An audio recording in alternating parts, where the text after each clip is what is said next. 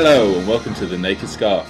I'm Adam, And I'm Steve. and unfortunately Andy is ill and is unable to join us. So instead of tackling uh, the last parts of Trial of the Time Lord, because I'm not letting her get out of that at all, uh, we've instead decided, in tribute to Caroline John, who very sadly passed away about a month ago now, I think it would be by the time of this recording, uh, we're going to be looking at Spearhead from Space. So normally at this point, this is where I'd ask Andy for a plot synopsis, but Like obviously- Jon Pertwee, she's spending this episode laid up in bed.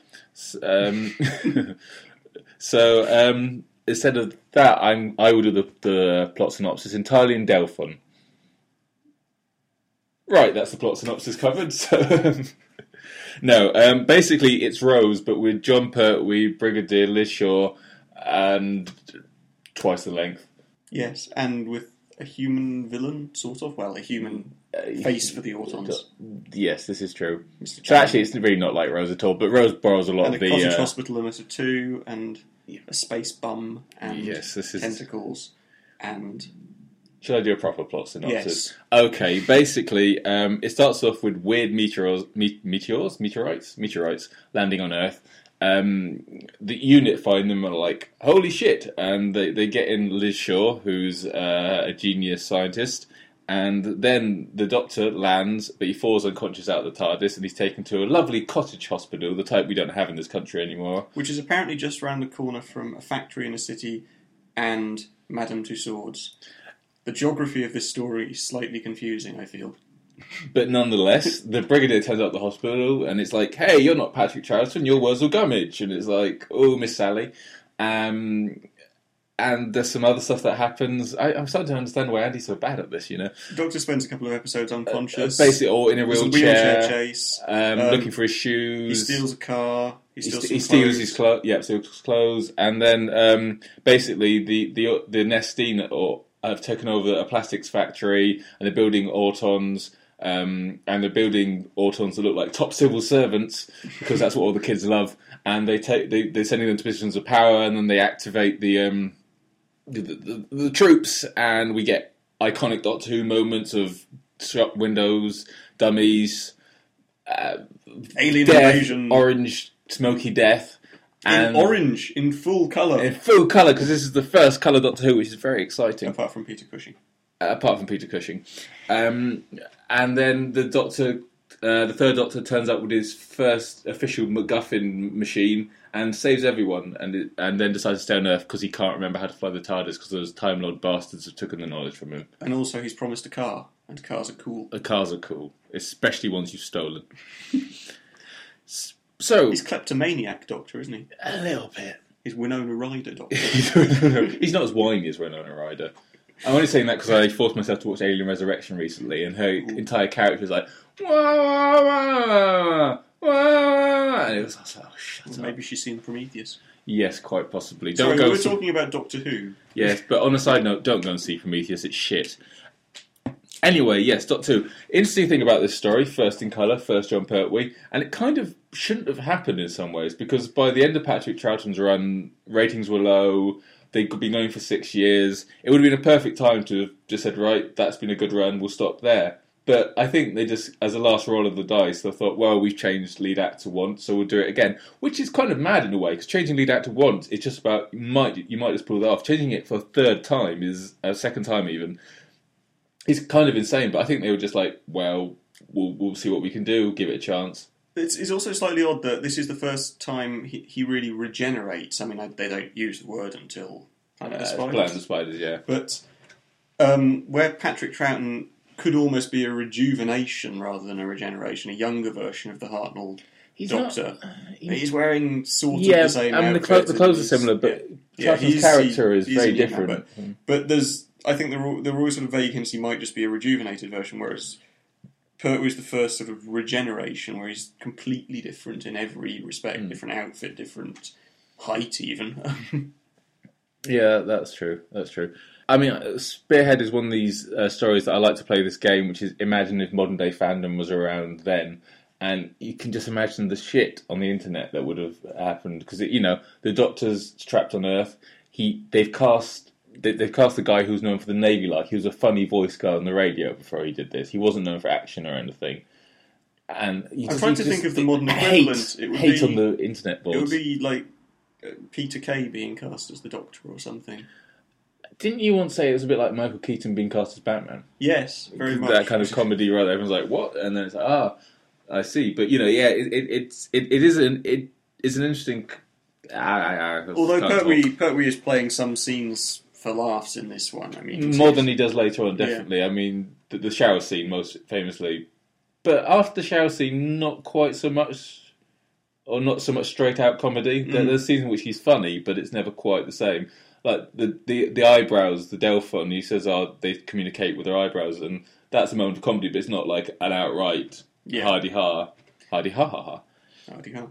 Um, hardy hi. I think my my personal favourite scene is the sort of naughty schoolboy scene when he's been shamed because he's tried to steal the TARDIS and he's sitting there looking very sorry for himself, which actually almost feels kind of Troughton-esque in some ways. Yeah, no, there's there's definitely a a, a, a, smidgen of Troughton there, but that's always the case. I think when when the, when the new guy takes over, people are still slightly in the mode for writing the old, and you can see that in a lot.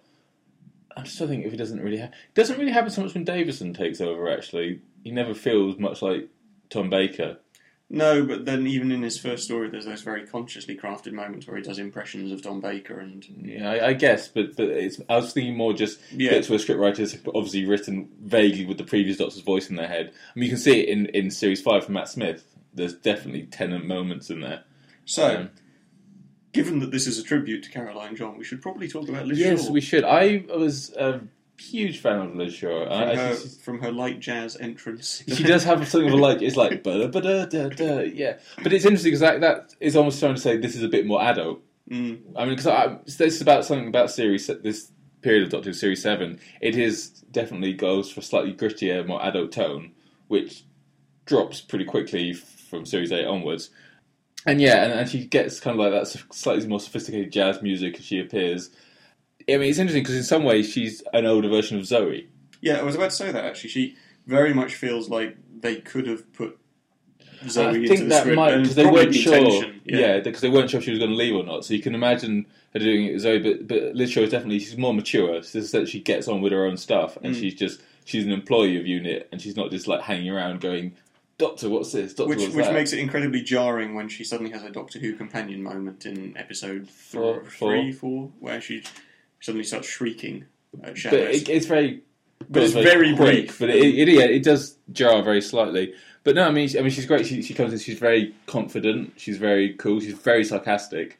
And she, she, she- I mean, her, her banter with the Brigadier is is great. in that opening scene where they both seem absurdly pleased with it. With yeah, they go, "Oh, I am right. No, no, I am right. No, no, I am righter." Um, but at the same time, it's a very kind of adult conversation between the two of them, and uh, I mean, it, they would never have done it, but you almost wondered there wasn't a little bit of sexual tension between the cat. Or they probably would write that now if they were doing it, but you you wouldn't have been that Oh, it'd be just like the X Files. Oh. I- I'm just now imagining the X Files with Jon Pertwee turning up and, and, and going to Scully. Don't be so ridiculous. There it is.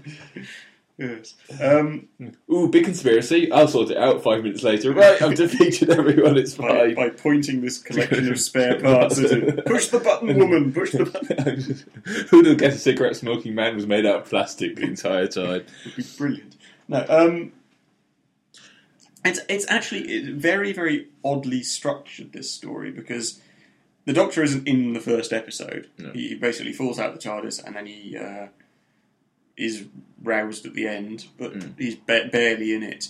Um, But once he's up and operating from like the end of the second episode, he's pretty much the Doctor. There's no. oh, he's definitely the Doctor, but he, he's, no, he seems to be running. He seems to be in a, a parallel story almost because.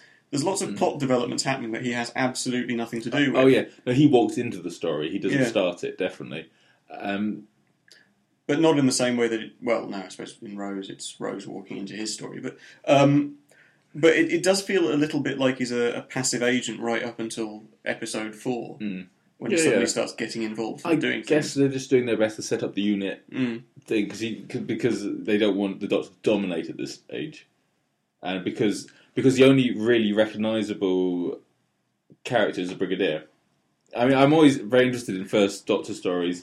Um, but it's one of those things because it's early in the program's history they decide to sort of give us the Brigadier to latch onto as, as a sort of a, an anchor character for the audience Whereas nowadays, much more I think would be made of the Doctor. I mean, they'd be foregrounding him in the first episode, going, "Look how different he is," and and they do do that later on. But it's that sort of very very odd that you have sort of twenty five minutes of no Doctor at all, and Yeah. Yes, I, I, I guess so. Because like, like I was saying, I'm always very interested in First Doctor stories and how they always approach.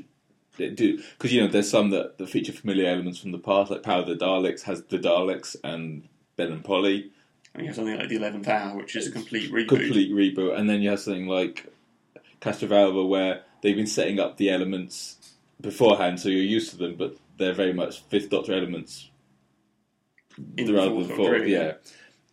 And then you get Time and the Rani. Uh, uh, the Of which the less said, the better. I mean, it- it's interesting. I mean, we are skipping ahead, sorry, but it's interesting to think maybe this is where Twin Dilemma fails on, on admittedly on many levels, but in the sense that it starts us with a companion that we barely know and a doctor that's so completely erratic. Where there's mm, Yeah, getting let's- home. Let's not talk about Stop Twitter. reviewing the wrong story. yes, I, Back it's a habit. I have. It's a habit I have. So the look of the thing, it's in It- colour. It's in colour and it's all on film, and it kind of teases you at what Doctor Who could have looked like if the BBC had like, Which is like here's a- an extra couple of grand on the budget, like it a. 70s sci-fi movie or 60s sci-fi movie. It feels, It does. You It does look like the big screen version of Doctor Who that the BBC might have made. mm, in yeah, like like the On the Buses movie or something. yes, like, especially that yes, sort of budget, yes, the Dad's that- Army that- movie. that- that's our review of it. Spearhead from Space is the on the buses movie of Doctor Who. yes, that's, yes, well, um, but it's it's fascinating. I mean, obviously, people at the time, probably most of them, would have been watching it in black and white anyway. Yeah. And we probably should dial down the colour at times. No, no, just to see what it would have looked like for authenticity. I, I don't. I don't care about authenticity. I'm watching on a goddamn DVD. You know, I, sh- I should have got my old VHS copy and watched that. That would have been more accurate. It- Mm.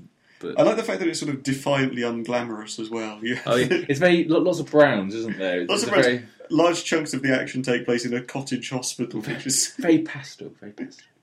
Uh, yes, the, yes, with the really the doctor who, who says actually quite random things when you go down to it. Like he's more unconscious than anyone I've ever seen. Are you sure he's not dead? Because that's pretty unconscious. Are you actually a doctor yeah. or, or just a janitor wearing a white coat?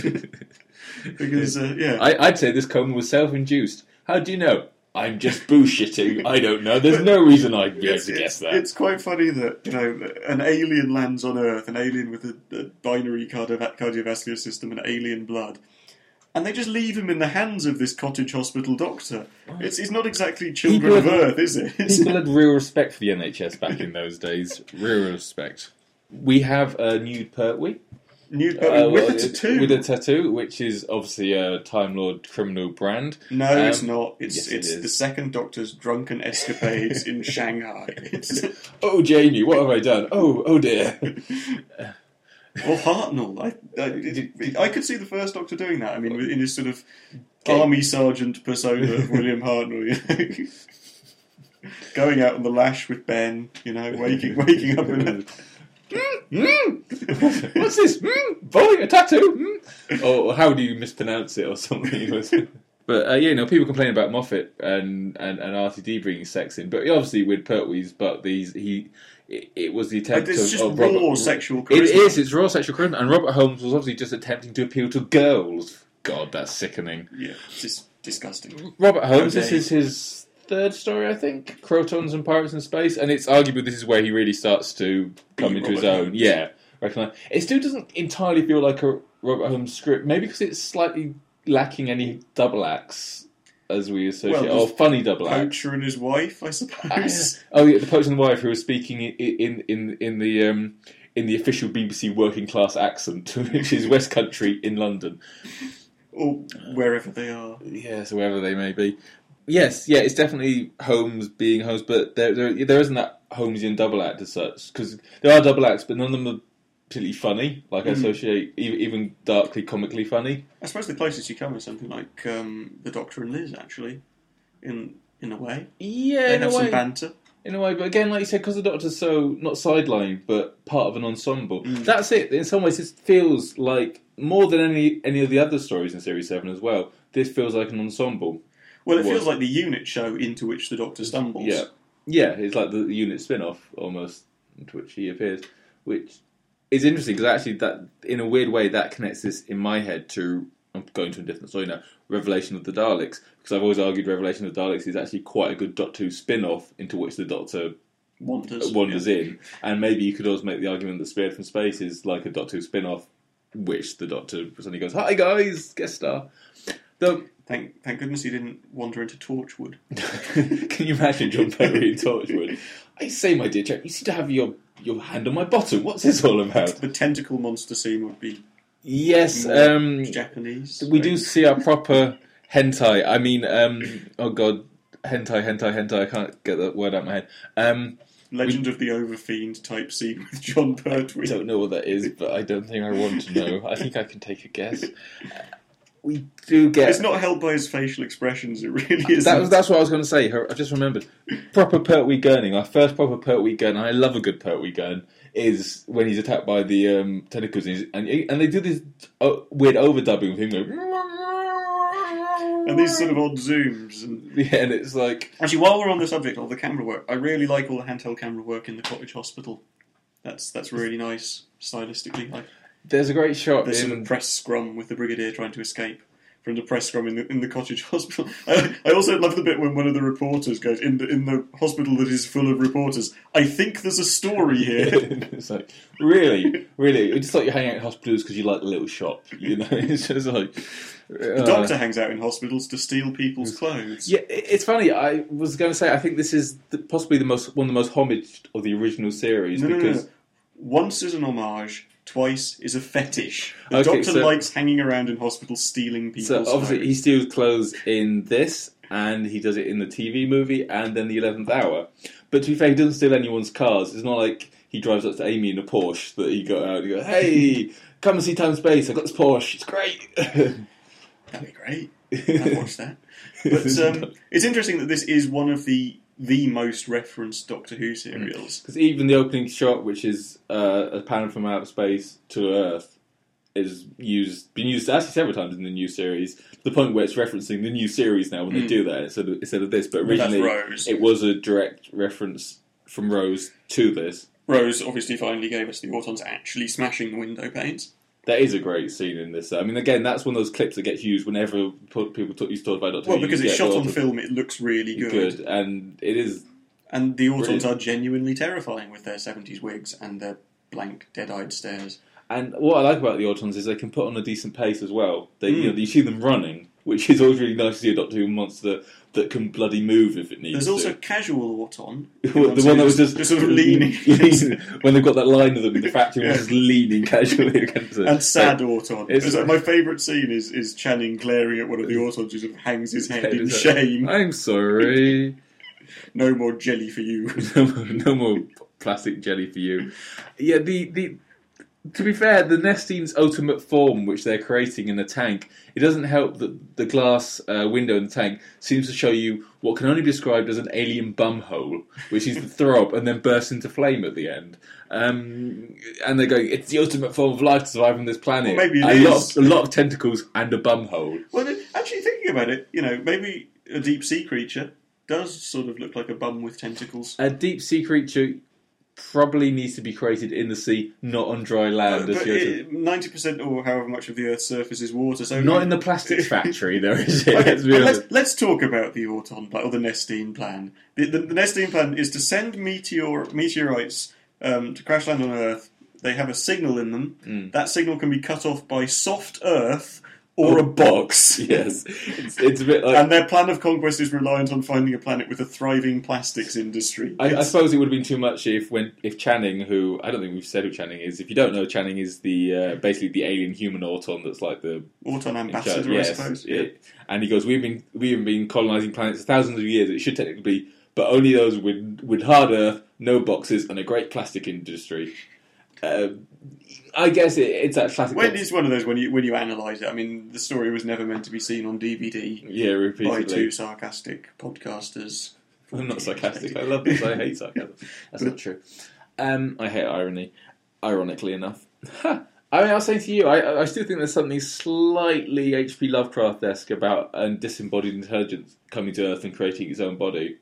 which the new adventures then went and codified into canonical fact, if you like.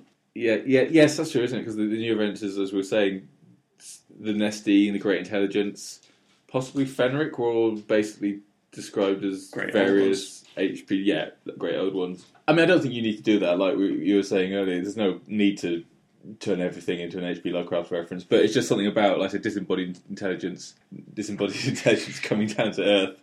Just very slightly it reminds me a little bit of Lovecraft, but without the blatant racism, because it's not Talons or Weng-Chiang. Fleetwood Mac. Fleetwood Mac appear very briefly. Um, I don't know I what the think song the is. plastics factory scene is actually one of the most terrifying scenes in Doctor Who because those dolls on the assembly line are just creepy. I, gue- I gue- I guess they are. I mean, you imagine that must be how they make the Autons in like big versions of that. Two Hearts. Two hearts for the first time. Yep, for the first time. I thought you were going to break into a Kylie Minogue song then. I, I could do. I can't think of one. Two hearts. I, I, how does that go? Give us, a- give us a verse. Can't remember. well, then none of us are going to break into it. And this be, where's Andy when you need her? This is what I said. end credits. We can. I, maybe I can. Maybe I can. I'm going to get sued one of these days. No, no, it's fine. It's fair use or something. Um, what else? What else? Top civil servants. Top civil servants. This is it. In, Madame Tussauds in the Doctor universe, they have an, ex, an ex, exhibition dedicated to top civil servants. I mean, how far does this go? I mean, because if you accept the fact that Doctor Who is a quote unquote alternative reality, which it pro- actually was supposed to be during these early unit years, it was like a few years in the future. Have civil servants become famous? Do they have Trump Trump card civil servants? You know, do, do kids swap top trumps with, with, with their favourite They have fan, fan sites. fan sites?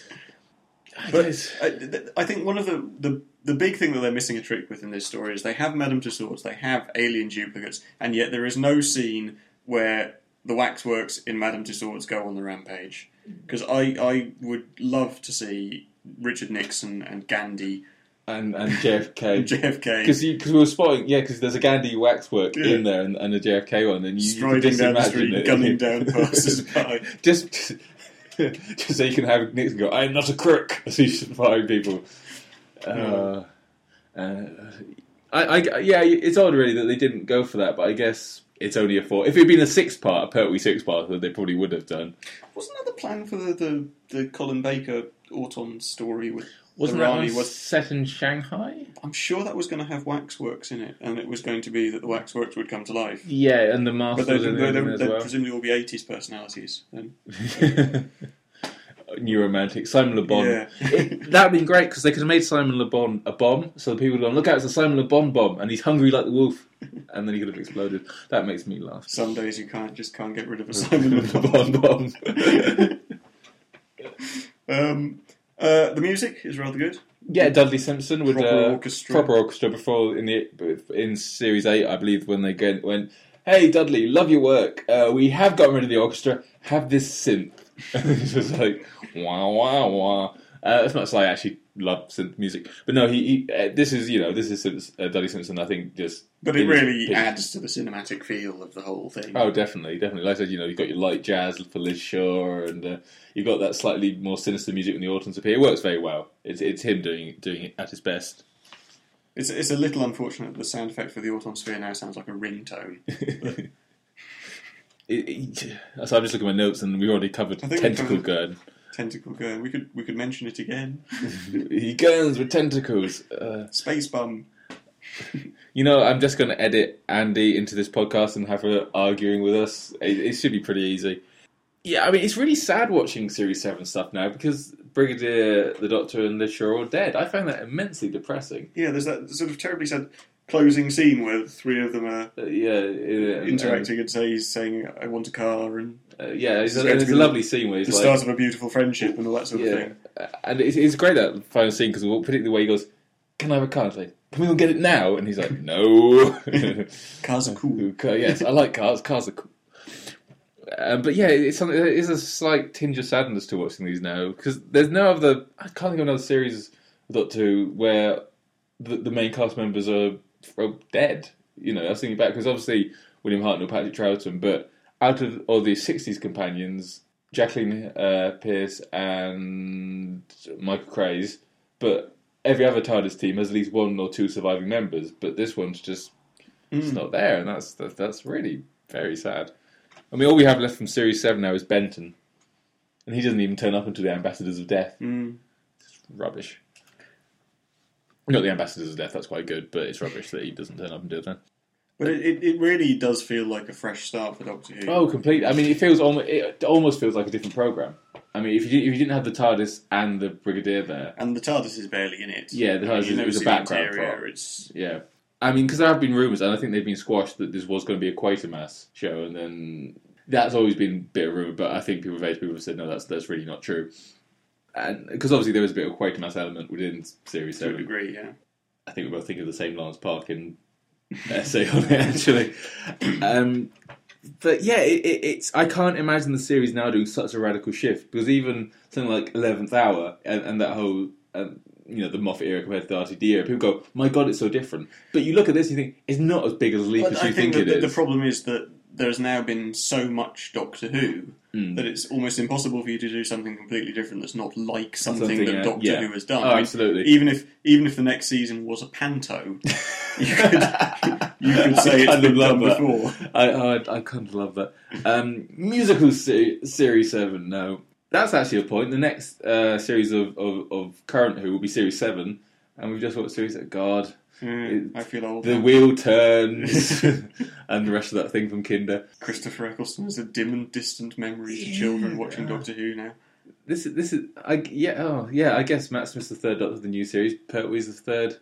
Oh, strange. Yeah, the God, there are Doctor Who fans who who were born after Eccleston left the program.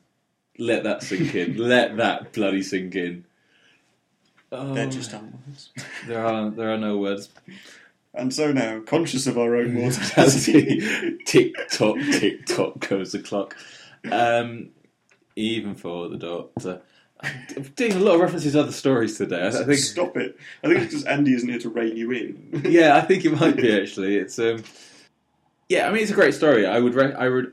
It sometimes gets recommended as one you'd show to people from who watch new series to get them to classic. I'm not sure I'd entirely I go with that. think the yeah, the the fact that it opens with The same shot doesn't. Yeah. yeah.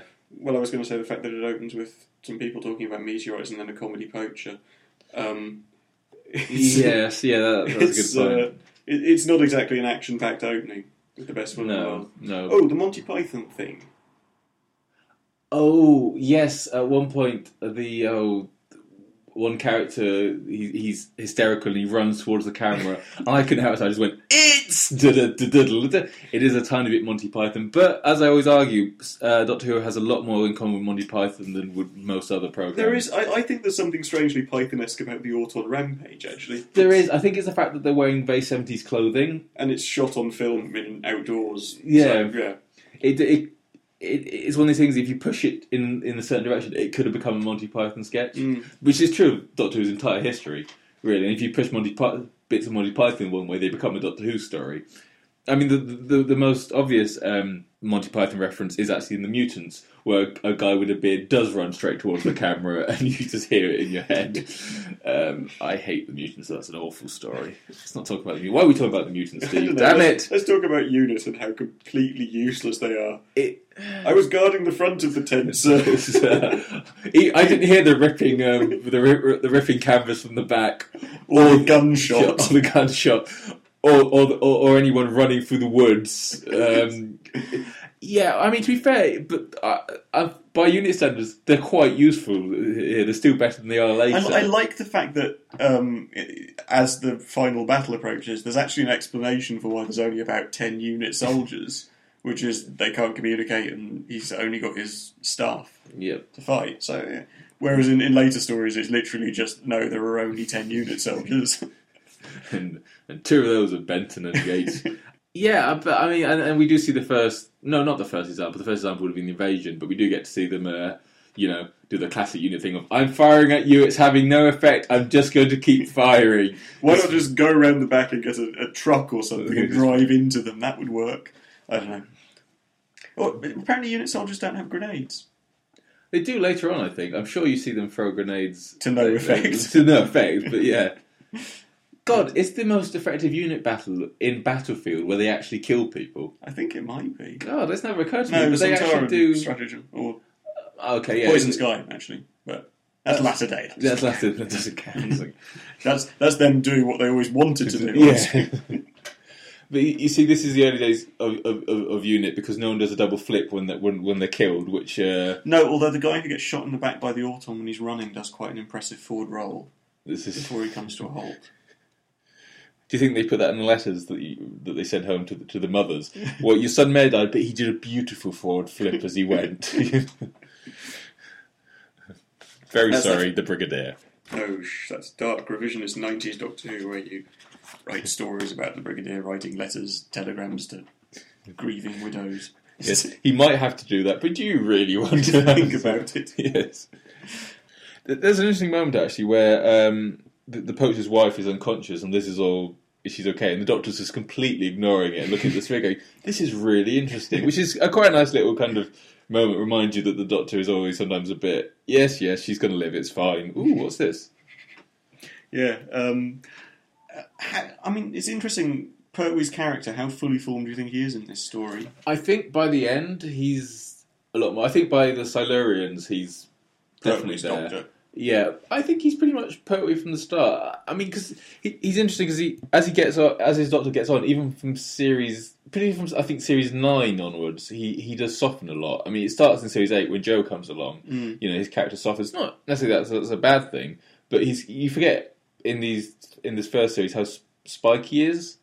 And he's not too spiky actually in Spearhead. It's more you see him like Inferno and Silurians. Yeah, he's a, he's a, he's quite sort of jolly in Spearhead. Yeah, yeah, de- definitely. And I guess because they don't want to make him too arsehole-ish too early on. Well, yes, that and and also it's a little bit of I think Jon Pertwee's comedy heritage Yeah. seeping through. Um, but yeah, certainly by Silurians, he's a He's- lot more set in his ways. I mean, I've always said the Doctor Who really nails his characterization in the first episode, and it's weird because it's technically only for five minutes. Is Davison in Castrovalva when he goes into the Zero Room, and it's bang, he's straight into Fifth Doctor, and obviously they had the chance because that's the full story they recorded, etc., etc. I can't remember if I said this in our Castrovalva podcast, so bear with me. And and he's which is odd saying that because obviously throughout most of the episode he's like all weakened and ooh and weird and impressions, and then he walks into the Zero Room, bang, that's the Fifth Doctor, as you'll see him play pretty much until Castro uh, Castrovalva, uh, Caves of Androzani. But with most Doctors it takes a little little while.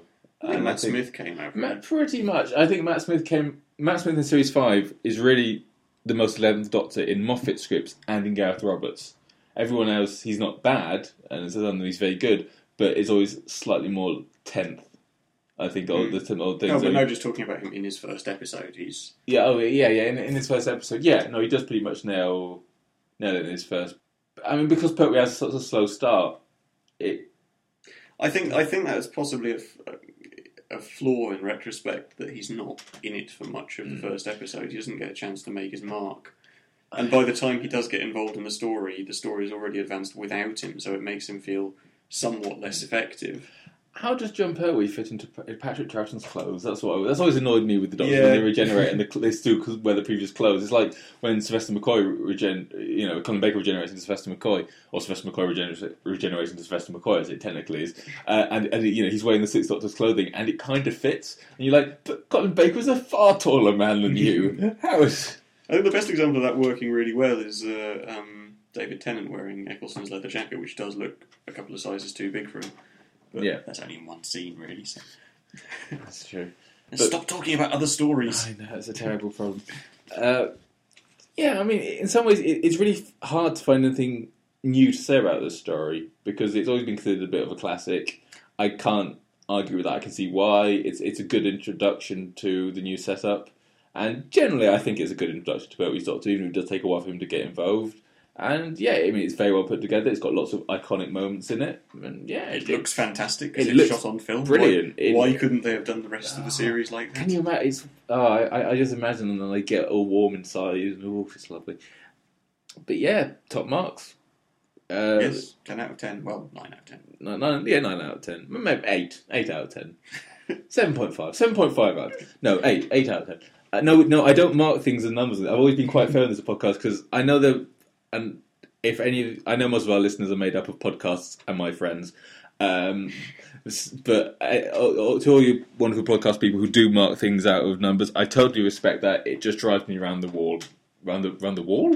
Up I'm very tired. Round the bend, up the up the bend, round the wall. You're turning Um, into Sylvester McCoy. Stop it. Uh, d- time and tide melts the snowman. Um, absence makes the nose go longer. It drives me around the bend because I, I think if I've just talked about a story for half an hour, you should be able to get my opinion on it. Why do I have to re- reduce it to a to a to a mark? Anyway, yes, great story. Caroline John, very sad. Caroline John. Yes, that is her name. Yes, Yes. Caroline John. You're going, to, you're going to cut that bit out, aren't you? Uh, probably not. I leave most of the mistakes in. Um, Caroline is very sad to hear her passing away. I think you know because she's you know even though she only was in Doctor Who for one year, she's did like the Probe series and so, and she t- came back for Five Doctors, so she was always obviously quite fond of the program and the Mm. character. Actually, have you ever seen any of the Probe? um, I may have done years ago. I can't don't think I have. I'd like to. Yeah. Um, Maybe we should review one of them. We should. I think you can probably get them on DVD for slightly exorbitant prices. Uh, but yeah, I'd, I remember I said actually to Andy we, we should find one of these '90s spin-offs like Downtime or Shakedown or something, and uh, Mm. I'd, I'd like to like to review them. But yeah, great loss. Um, And she certainly makes an impact in her first story. she does. She does very much so. Because she feels like she does feel like an adult. She feels like the first companion who's really an equal Yeah. Doctor. Yeah, I mean, and even when An intellectual equal and a yeah, stands up to him. she feels like an adult with her own life. Mm. you know, she's not some starstruck girl or and she just or some Highlander or she's she's she's she's a proper. That's not an offence to any previous companions I like very much, but you know, she's she's a proper adult. She's got her own life. She, she's irritated at the brigadier that she's been called down to this. You know, she's got better things she'd rather be doing, and yeah, you know, she becomes I think a prototype for later companions to some ex- certain companions to some extent. Well, certainly like Romana and that's Yeah, yeah, definitely, definitely. So Hmm. she had a good, she had a good short but a good run of episodes, and I think that's that's pretty much done. I think so. So anyway, folks, um, contact. Actually, without Andy, I'm going to get the contact details completely wrong. No, no, but. Tumblr, Tumblr, nakedscarf.tumblr.com. Facebook, Um, if you just search the Naked Scarf group, I presume will be the only thing that comes up. Twitter. At Naked Scarf, Is that it? Gmail, Gmail. uh, nakedscarf at gmail.com. And I think hopefully we'll be Andy will be better and we'll be back for Trial of a Time Lord part 13 to 14. So that'll be another Robert Holmes. Excellent. Um, well, and another So Pip and, Pip and Jane. And another Pip and Jane Baker, but hey ho. And until then, folks, take care.